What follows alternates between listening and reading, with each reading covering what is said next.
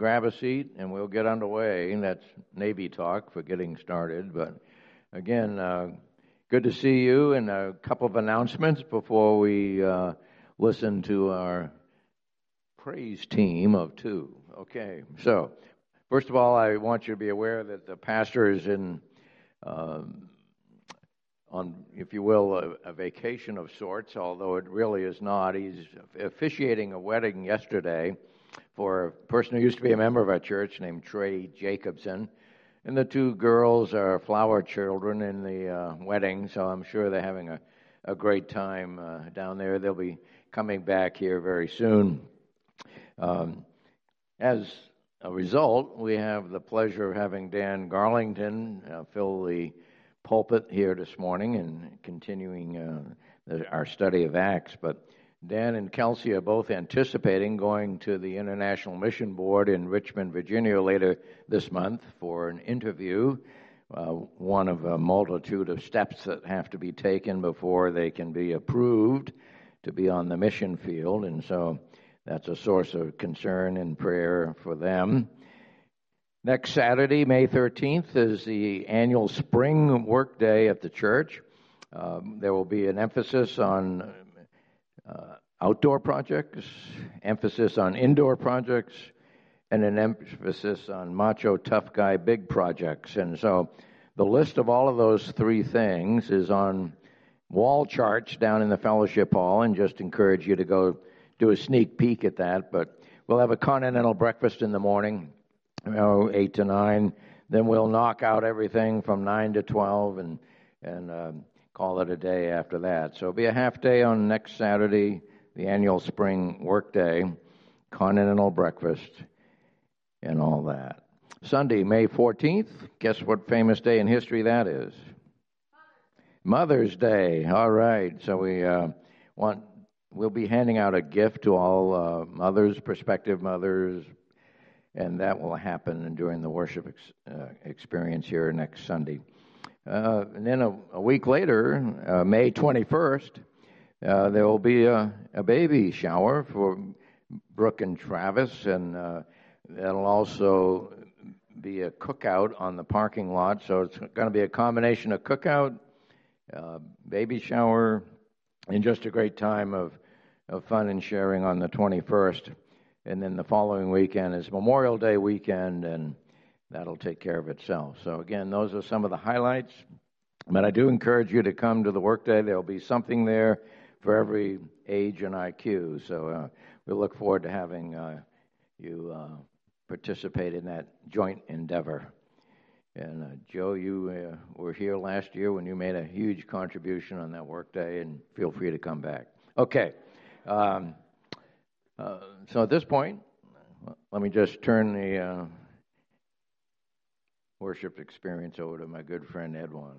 Thank you, thank you, Jay, for the intro, um, and for the announcements. Appreciate it. All right, church, let's stand uh, and let's let's worship this morning. Let's prepare our hearts, right, um, as we sing these songs, these songs of praise to our Father in heaven. Um, but before that, let me uh, read from the Word. it's a call to worship. It's called "Blessed." be the God and Father of our Lord Jesus Christ. According to his great mercy, he has caused us to be born again to a living hope through the resurrection of Jesus Christ from the dead. Um, so I pray that we may be able to focus on these songs, especially on this first one as we sing Hallelujah for the cross. Um, prepare our hearts in worship. Amen.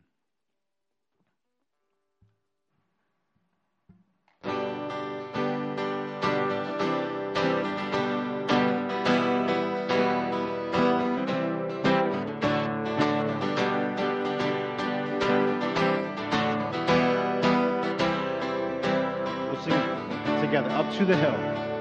Up to the hill of Calvary, my Savior went courageously, and there he bled and died for me. Hallelujah for the cross.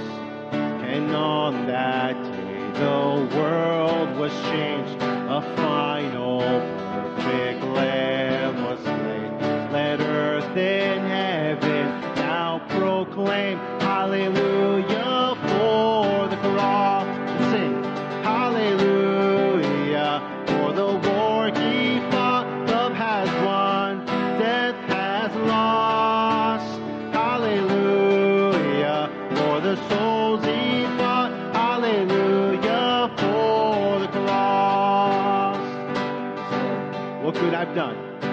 good I've done could never sink. My debt too great for deeds to pay. But God, my Savior, made a way. Hallelujah for the cross. Yes, Lord, a slave to sin. My life was bound, but all my chains fell to the ground. When Jesus' blood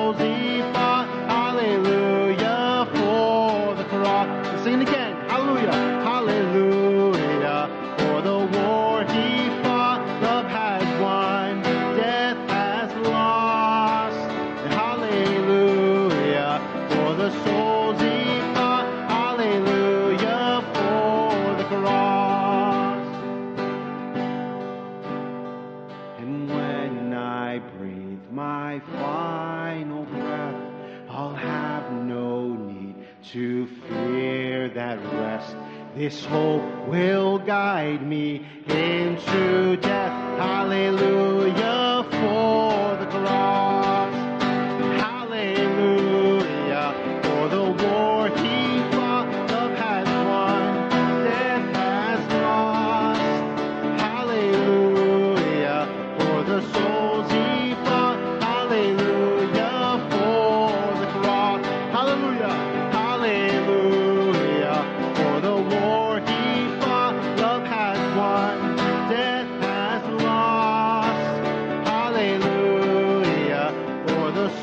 to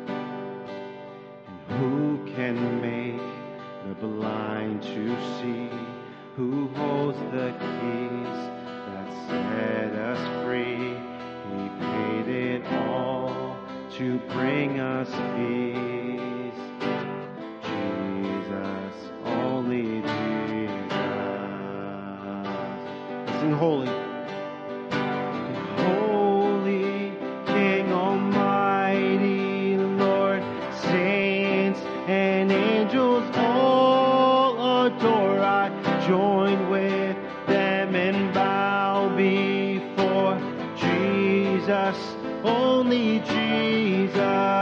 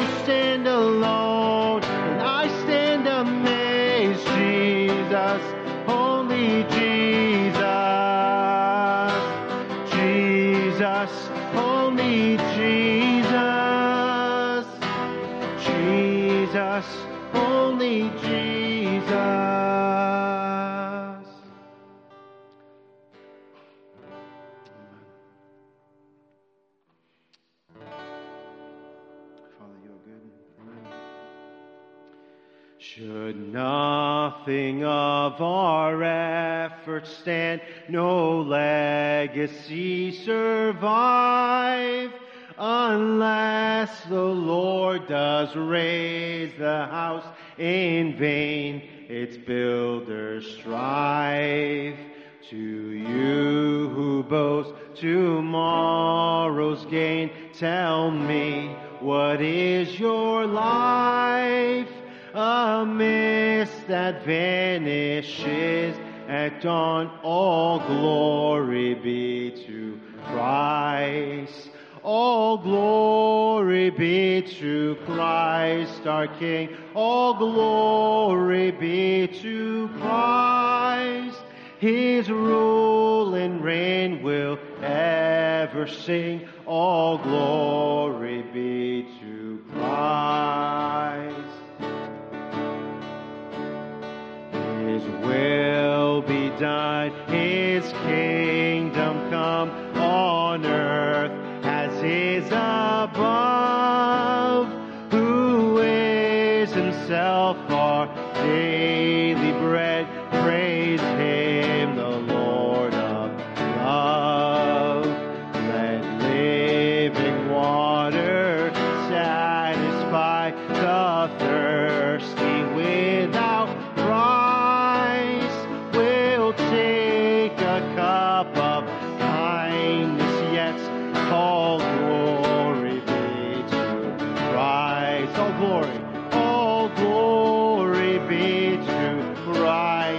Christ, our King. All glory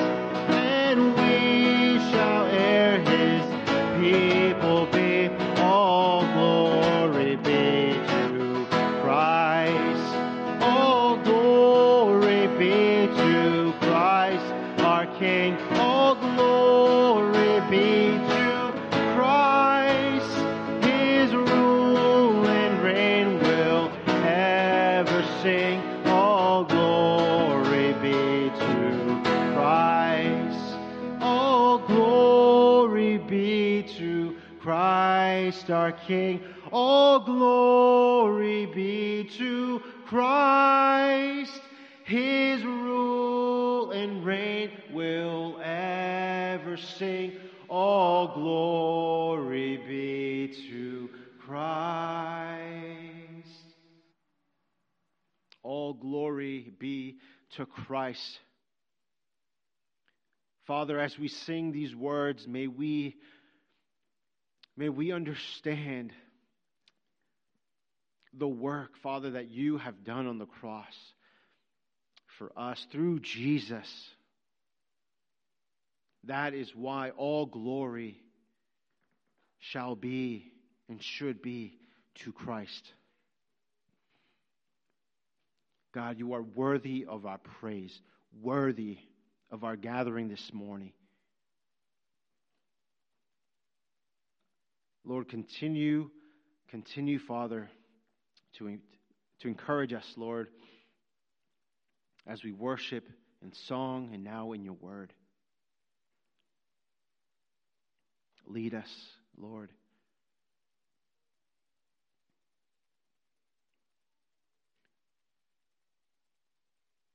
Lord, we need we need you.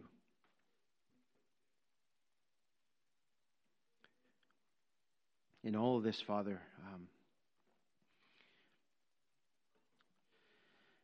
let us look heavenly words, Father, and and just be encouraged this morning as we as we hear your word now. You're worthy of our praise, Father. Thank you, Lord. Lead our hearts, Lord. In Jesus' name I pray. Amen. Amen. Now, um, children can be dismissed to their classrooms, uh, I believe, this, today, right? It's not the fifth. So. Let's go to the Lord in prayer. Lord, we pause right now just to acknowledge your presence in this place. Presence that also is magnified by the presence of the Holy Spirit in our lives. And so, Lord, we acknowledge you as the all powerful creator of the universe who hung the planets in the orbits and then at the end of all creation culminated it with the breathing of life into mankind. And so, Lord, we acknowledge you as all powerful, all knowing, all loving, the God of the universe. And so, Lord, we just pause right now just to take that all in, to fully comprehend the attributes of God, the omniscience, the omnipresence, the ability to be everywhere all at once, to know our thoughts even before we verbalize them, to know our prayers as we agonize for the right words to say. And so, Lord, we just take great comfort in that incredible personal relationship that we can have with the epitome of truth, the author and finisher of our faith. And in that context, Lord, it seems not beyond your capability to pray for our nation, for our state and our country. Lord, we pray that those that are in leadership roles and positions of authority in government and judicial systems will do so with an appreciation for the foundation that was put in place. Lord, there are wars and rumors of wars. There are acts of violence that we cannot fully understand.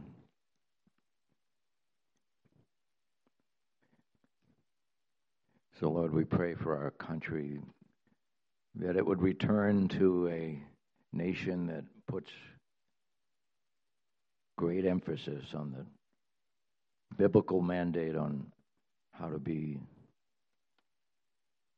a Christian nation. Lord, that may be a bold prayer, but I pray it.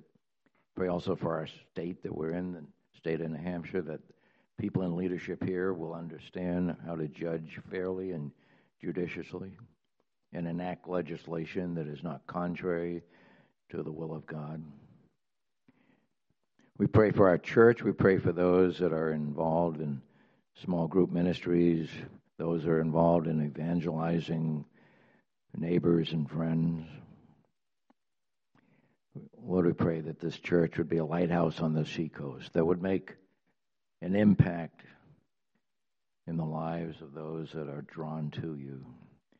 So, Lord, I pray that we'll continue to be a church that reaches out beyond our comfort zone and touches lives who are struggling, perhaps seeking you but not sure what that means. Lord, I pray for our pastor who is away presiding over a, a wedding, and Lord, what a, what a great opportunity that is to proclaim the love and message of Christ.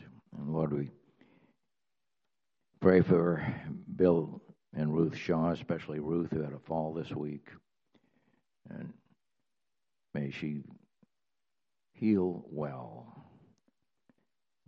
Lord, we pray the same thing for Brenda Desmond, who had surgery not too long ago. May she heal well. Pray for Rhonda, who she deals, as does her entire family, with the passing of her dad. Lord, may you give her a, a great sense of peace. Pray for Dan and Kelsey as they anticipate seeking God's will for where they can serve best on the mission field.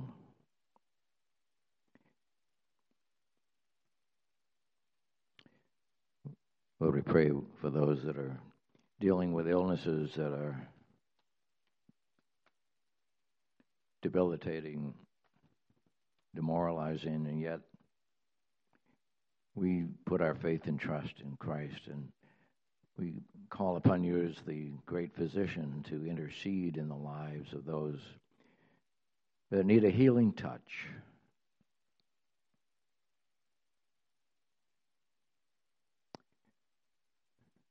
So, Lord, continue to work through us we so much want to be able to find opportunities to share that hope that lies within us. And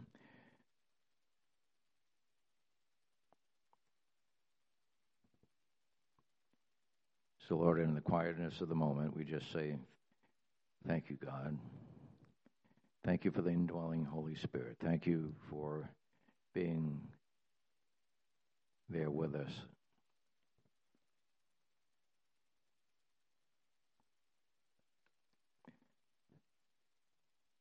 Lord, I pray right now then for Dan as he comes to the pulpit and shares from his heart and from the Word nuggets of truth that we so much desperately need to hear. In Jesus' name we pray. Amen.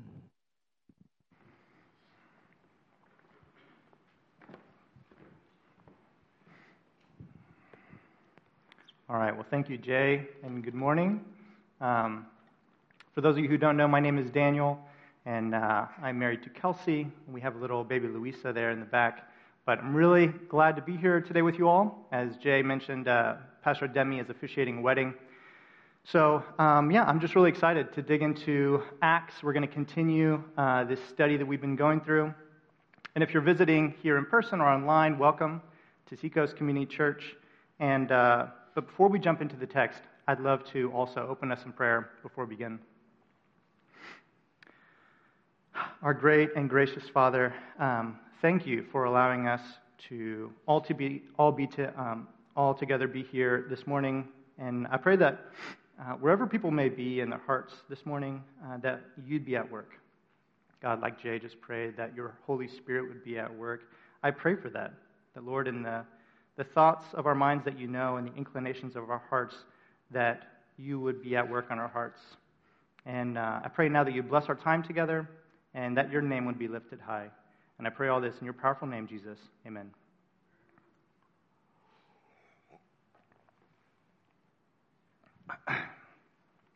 So, our text this morning comes from the book of Acts, chapter 4. And uh, we'll be looking at verses 5 through 12 today.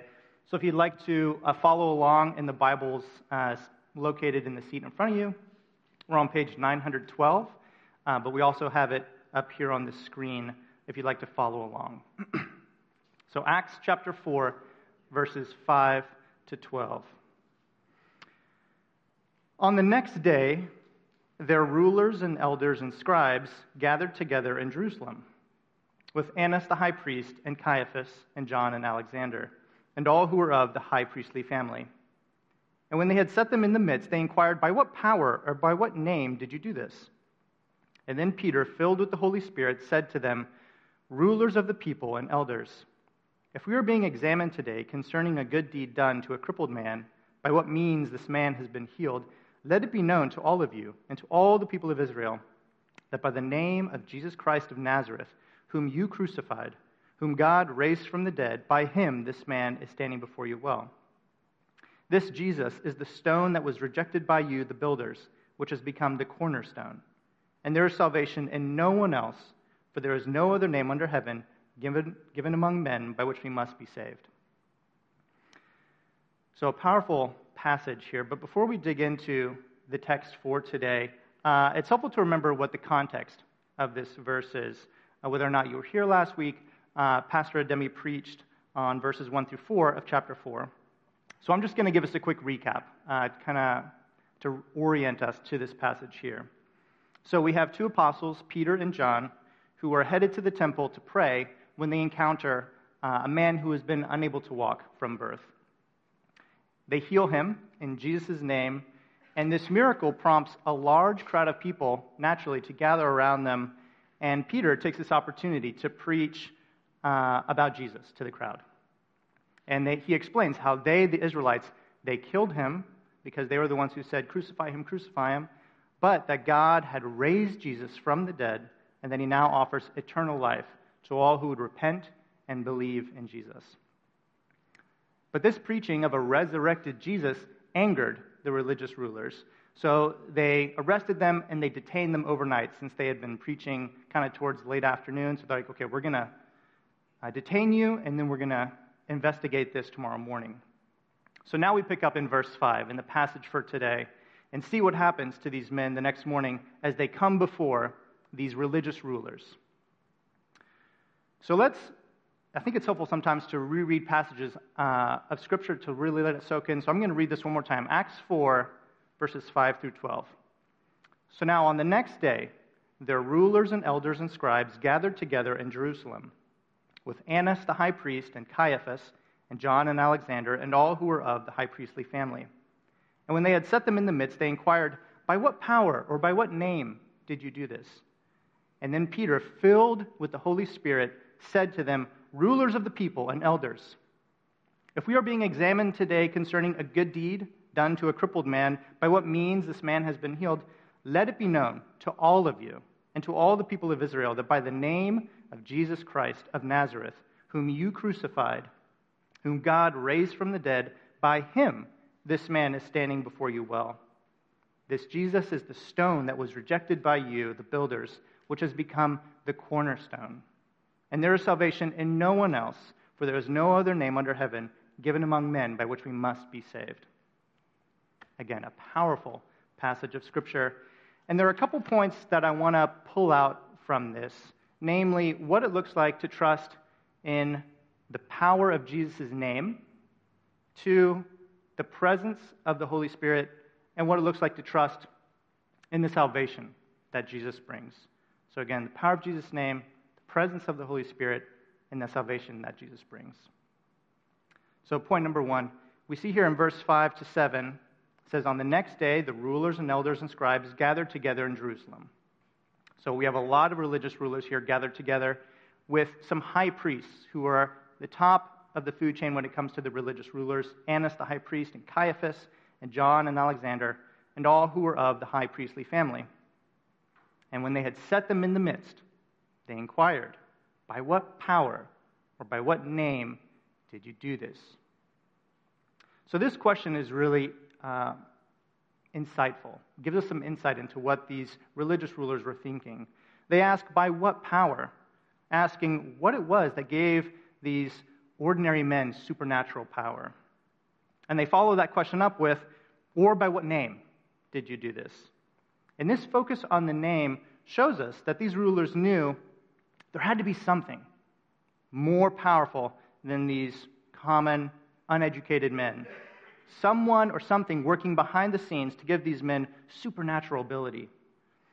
And these questions, by what name, by what power, they also reveal that the rulers recognized that a real miracle had taken place.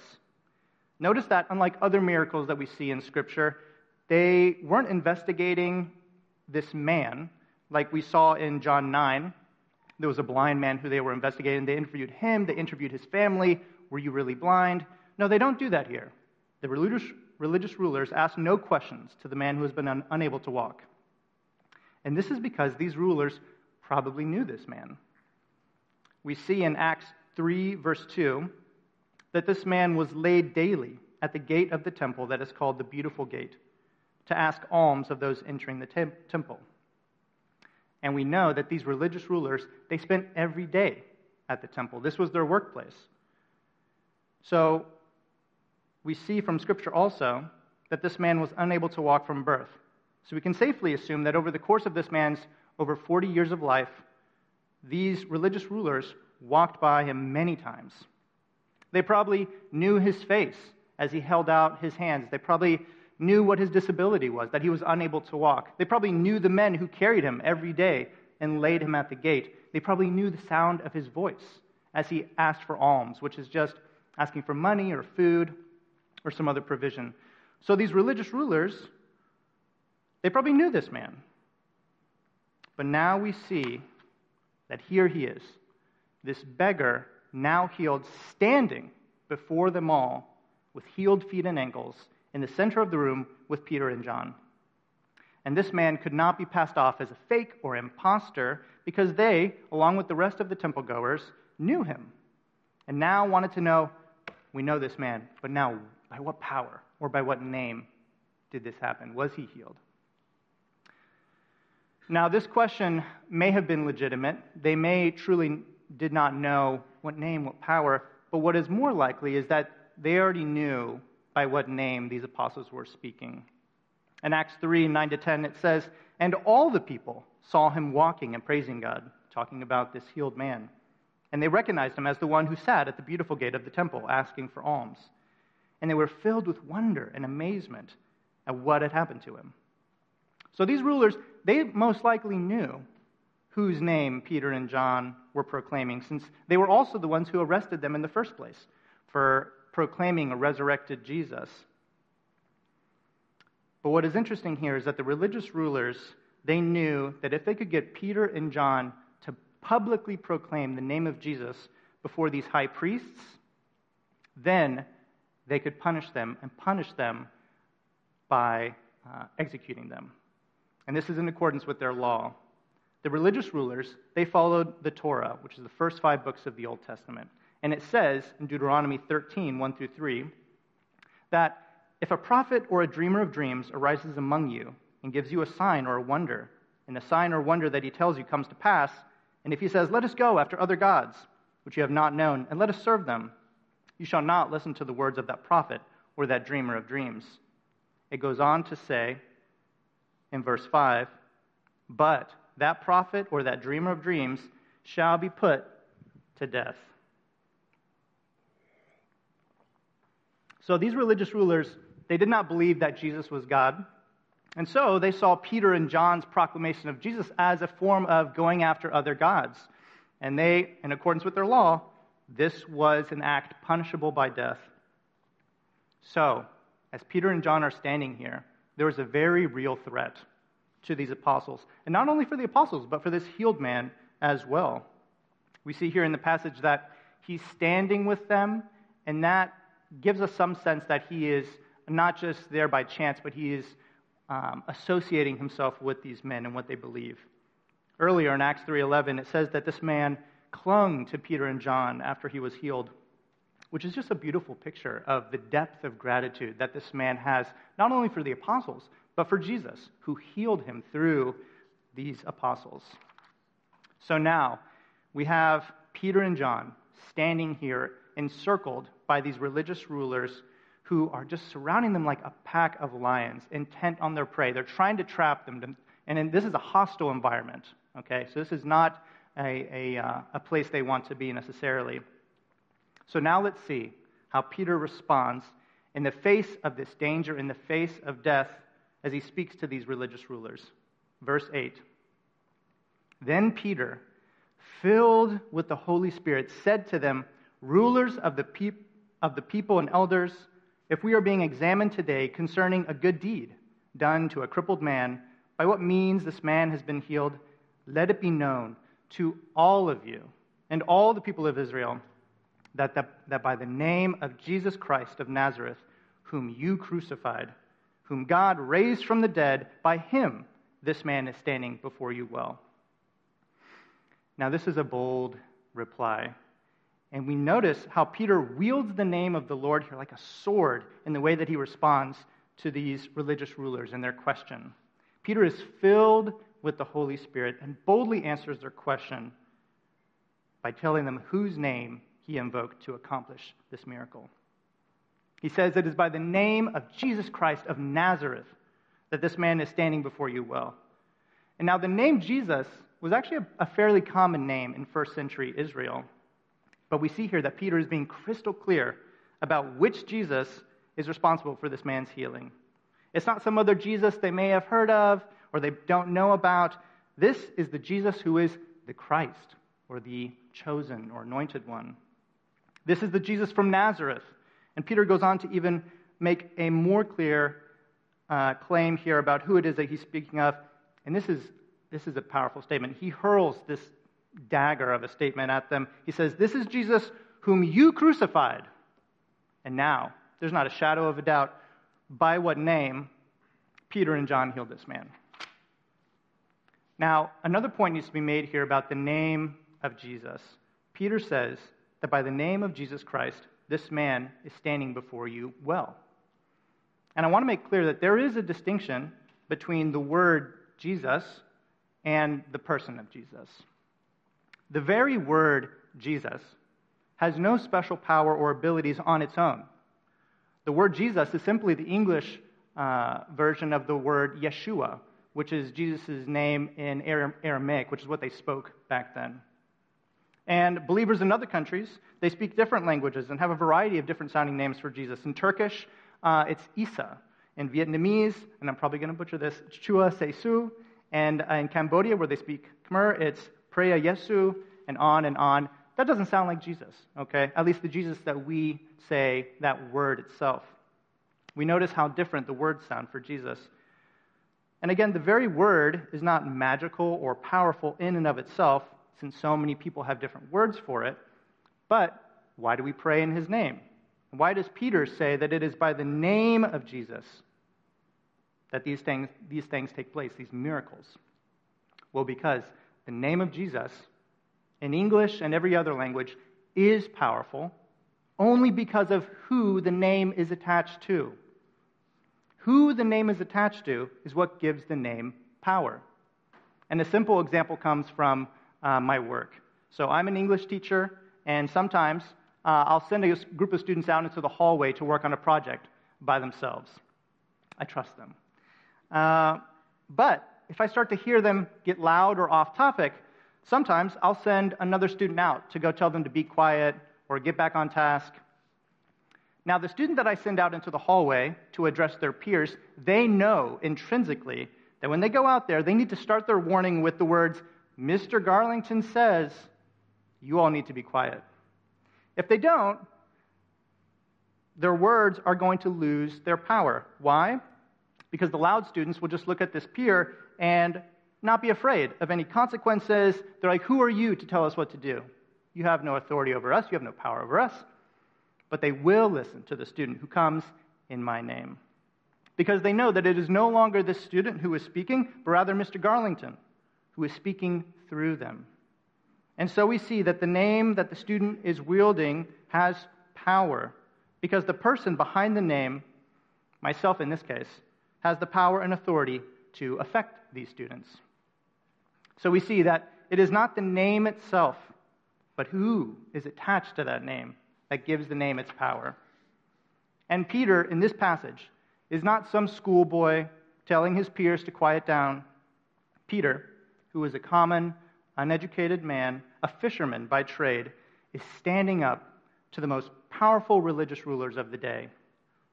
And yet, he is able to come before them, not because he's more powerful than they, but because he comes in the name of Jesus, a name that is higher and does have greater authority than even these powerful religious rulers. It's like these religious rulers were the loud ones in the hallway, and they're saying, Who, who says? Who are you to tell us what to do? And Peter tells them in verse 10 By the name of Jesus Christ of Nazareth, whom you crucified, whom God raised from the dead, by him this man is standing before you well. So we see here that Peter is not only telling them of the power of Jesus' name, but also he himself is trusting in the power of Jesus' name. And this is the first point that we see from this passage that we can trust in the power of Jesus' name. Now, the second point talks about the presence of the Holy Spirit in this passage and what's happening here with Peter. Jesus' power is not only on display in the healing of this man, but also in the way in which Peter is able to speak to these religious rulers, as we see in Acts 4 8. It says, Then Peter, filled with the Holy Spirit, he goes on to boldly preach to these religious rulers. And this leads, again, to my second point about the presence of the Holy Spirit. And this trust is essential to grasping how Peter, in particular, is able to stand up to these religious rulers with such boldness. And it's helpful here to look back at Peter's life story and see his redemptive arc from the Gospels till now in Acts. Now, Peter had always been a natural leader uh, among the apostles.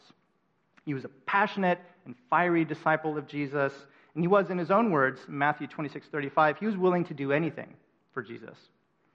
And we see in the Gospels many instances of Peter's devotion to the Lord, how he left his entire livelihood to follow after Jesus. He left being a fisherman um, in an instant to follow Jesus. We see, uh, I love this, Peter jumped out of a boat multiple times into the water just to be near Jesus. And yet, in the midst of all this devotion that we see, we also see uh, his failures. He acts out in anger when he strikes the servant of the high priest with his sword. He doubts Jesus when he's walking on water, and he even rebukes Jesus to his face. Not a good thing to do. And yet, in what I think is one of the most crushing disappointments for Peter, he breaks a promise that he made to Jesus in Matthew 26 35. Peter is talking to Jesus, and he says, Even if I must die with you, I will not deny you. And yet, we see from Scripture that when Jesus is on trial, Peter denies Jesus. And not just once, he denies him three times to three different people, and Peter wasn't even on trial. Peter denies Jesus when questioned by a servant girl and other people who were not even in the room where Jesus was being put on trial. But now in this passage, notice that who are the ones questioning Peter? None other than Annas and Caiaphas, who, if you thought their names sounded familiar, you'd be right. They are the same high priests who questioned Jesus and put him to death. So now you can imagine Peter's mind is flashing back to that moment in the courtyard when Jesus was on trial. His heart was full of doubt and fear, and his quickness to lie and refuse to even say the name of Jesus, the one man he promised he would never disown. And now here he is, no longer being questioned by a lowly servant girl, but being questioned by the Sanhedrin, the high priests of the temple in Jerusalem, the same men who put Jesus to death. And what does he do? He doesn't cower. He doesn't beat around the bush. He doesn't soften his language. He boldly proclaims the name of Jesus, the name he once denied and now exalts before the men who killed the author of life. So, what changed? What enabled Peter to change his tune and abandon his fear? Well, let's flash back and hear it from Jesus himself, who was speaking to his disciples, including Peter, in Luke 12 11 to 12. Jesus says, And when they bring you before the synagogues and the rulers and the authorities, do not be anxious about how you should defend yourself or what you should say, for the Holy Spirit will teach you in that very hour what you ought to say. And we see that very thing happen right here in this passage. The Holy Spirit, just like Jesus said, filled Peter and taught him exactly what to say in that very hour. The Holy Spirit of God filled Peter with the boldness needed to turn from his fear and trust in Jesus, speaking the truth of his name despite what it could cost him. And friends, this is a great both encouragement and challenge for us today. That same Spirit of God who filled Peter indwells every believer who has placed their faith in the name of Jesus. Romans 8:26 says, "The Spirit, the Holy Spirit, helps us in our weakness." And that is actually one of his names, that he is the helper. Jesus says in John 14:16 that, "And I will ask the Father, and he will give you another helper to be with you forever." And that helper is the Holy Spirit. And the presence of Jesus' Spirit acts as our, as our helper, our comforter, our counselor, and, Jesus, and just as Jesus said he would be, he is. Now, you may not be facing down a crowd of religious rulers who are intent on trapping you and killing you, but you may be facing trials of a different kind that can feel just as intense. You may be grieving. You may be experiencing sickness or pain, or know someone who's going through that, battling temptation, giving in to temptation, feeling despair, disappointment, anger, hurt, or struggling to feel anything at all. Well, let me read it again. The Spirit helps us in our weakness, for we do not know what to pray for as we ought, but the Spirit Himself intercedes for us with groanings too deep for words. It comes from Romans 8:26. And what a comfort that is, that even in the weakness of our prayers, the Spirit, the Helper, intercedes for us. And this second point, that we can trust in the presence of the Holy Spirit, brings me to my third point in this passage that we can trust not only in the name of Jesus, the indwelling Holy Spirit, but trust in the salvation that Jesus brings. So let's read these final verses in Acts chapter 4, verses 11 to 12. Peter continues talking to the religious rulers. He says, This Jesus is the stone that was rejected by you, the builders, which has become the cornerstone. And there is salvation in no one else, for there is no other name under heaven given among men by which we must be saved. Peter wraps up his speech before these religious rulers by quoting the Old Testament, specifically Psalm 118, 22, which says, The stone that the builders rejected has become the cornerstone. Now, for those of you who don't know, historically, the cornerstone was, in a construction project, the most important piece of whatever building it was that you were building. And this large stone was usually placed in the corner of a building and served as a guide to the workers. By it, the walls were erected and kept straight. And the entire weight of the structure was linked to this foundational stone. And without it, the whole building would collapse. And we see throughout Scripture that Jesus is referred to as our cornerstone, and that he is the foundation of our faith, the one we look to for guidance, for strength, and support. And Peter goes on to share the gospel, the good news about Jesus, with these religious rulers. He explains that it's only by the name of Jesus that we can be saved and that they can be saved from the penalty of their sins, which is eternity in hell. And this was not what the religious leaders believed could save them from hell. They agreed that everyone sinned, and they sinned as well, and that those sins needed to be paid for. But they believed that the only way to pay for their sins was by following strict rules in accordance with the Old Testament. They needed to follow the rituals and the animal sacrifices uh, in order to gain a right relationship with God. It was all based on deeds how well they performed these deeds, and how well they followed the rules. And this flies in the face of what the Apostle Peter was declaring to them about Jesus that he alone performed the only deed that was needed to make them right before God, and that was death on the cross and paying for the sins of the entire world, past, present, and future. And Jesus provided a sacrifice greater than any animal, and a deed performed greater than any deed, which then opened the way for anyone, including these religious rulers. Anyone can place their faith in him and what he did to receive forgiveness and be saved from the penalty, penalty of their sins once and for all. Jesus' name even points to what he did on the cross in saving us, and that Jesus' name means Savior, or God is Savior. And Jesus' name has the power to save even these religious rulers who thought they were following God, but were in fact persecuting him. The blood of Jesus was on their hands, but isn't it amazing that that same blood was the blood that could cleanse them from their sin that they were so guilty of? If they simply put their faith in this Jesus that Peter is talking to them about. And this is my final point that the invitation to trust in the salvation of Jesus was offered not only to these religious rulers, but it's also an invitation for us to trust and continue to trust in the salvation of Jesus. So we can see this threefold trust in this passage trust in the powerful name of Jesus, trust in the presence of the Holy Spirit, and trust in the salvation that Jesus offers. And he is trustworthy. A quote I love comes from Corrie ten Boom, who was a Dutch Christian woman uh, who survived the Holocaust in World War II. And she said, Never be afraid to trust an unknown future to a known God.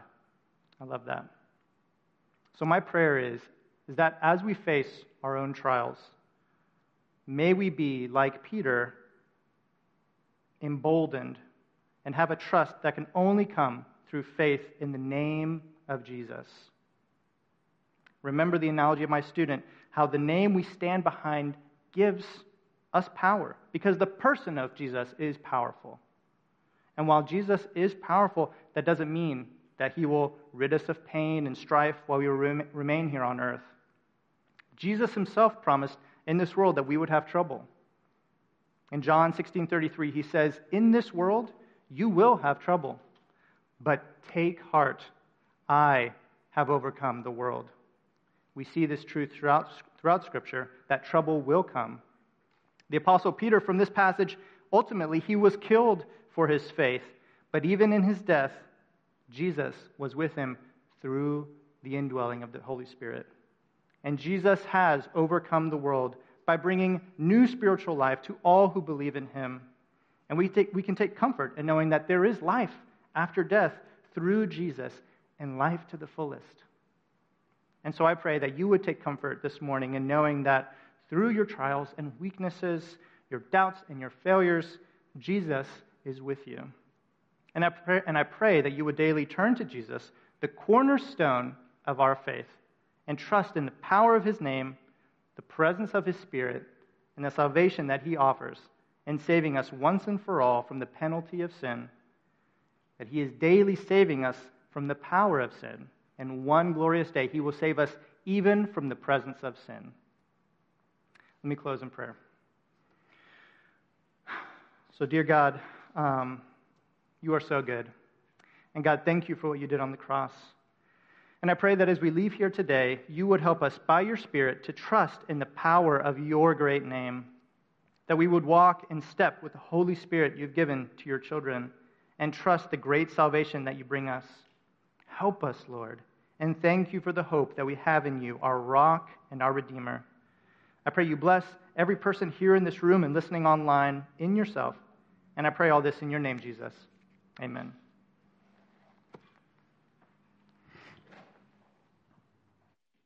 Amen. Amen, church. Let's stand and sing one more song in worship in response of today's message. Amen. Thank you, Daniel.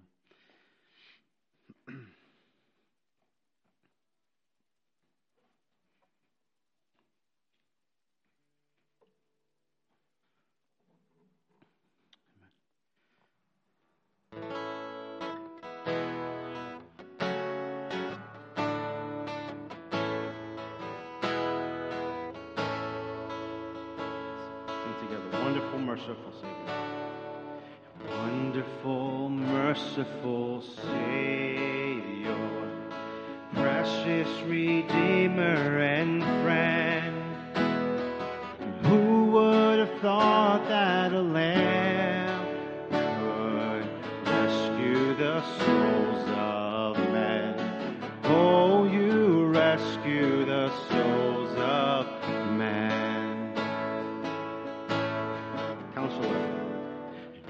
Counselor, Comforter,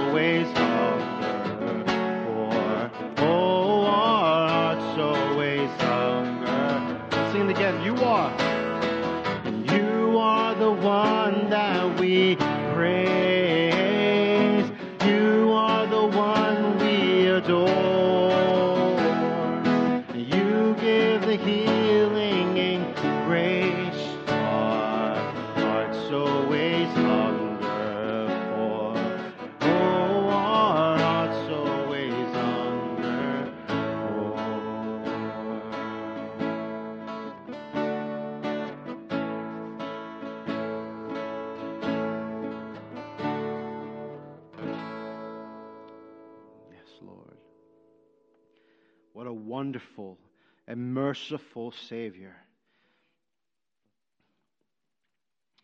Lord, God, I pray that we may be a people that trust and believe in the name of Jesus. As we heard today, God, I, I pray that we may trust in the authority of your name, Lord. Thank you. Thank you, Father, for the, for the gift of the Holy Spirit as well, in whom we can also trust to provide us comfort and, as we heard, to and, and, and, and intercede for us, God, when we, when we are weak, when we, when, when we don't have the words to speak. Thank you, God. Thank you, Father, for our salvation in Christ, our cornerstone. God, remind us of the power that's in the name of Jesus. Lord, we, we serve a living God in whom we can trust.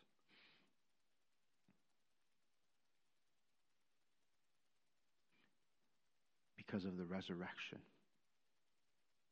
And so, Father, today, as believers, as Christians, we believe because of the resurrection. Jesus proclaimed and said that he would rise again.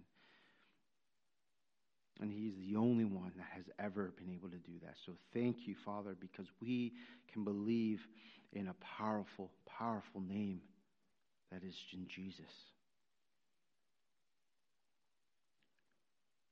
God, you are worthy of our praise, worthy worthy of our of our time today, Father. And I pray, God, you may continue to lead us. Continue to lead us, Lord, in all things for the glory of God and in Jesus' name. Amen. The Word of God says, May the God of hope fill you with all joy and peace in believing, so that by the power of the Holy Spirit you may abound in hope. Amen. Church, God bless you. You are dismissed. Amen.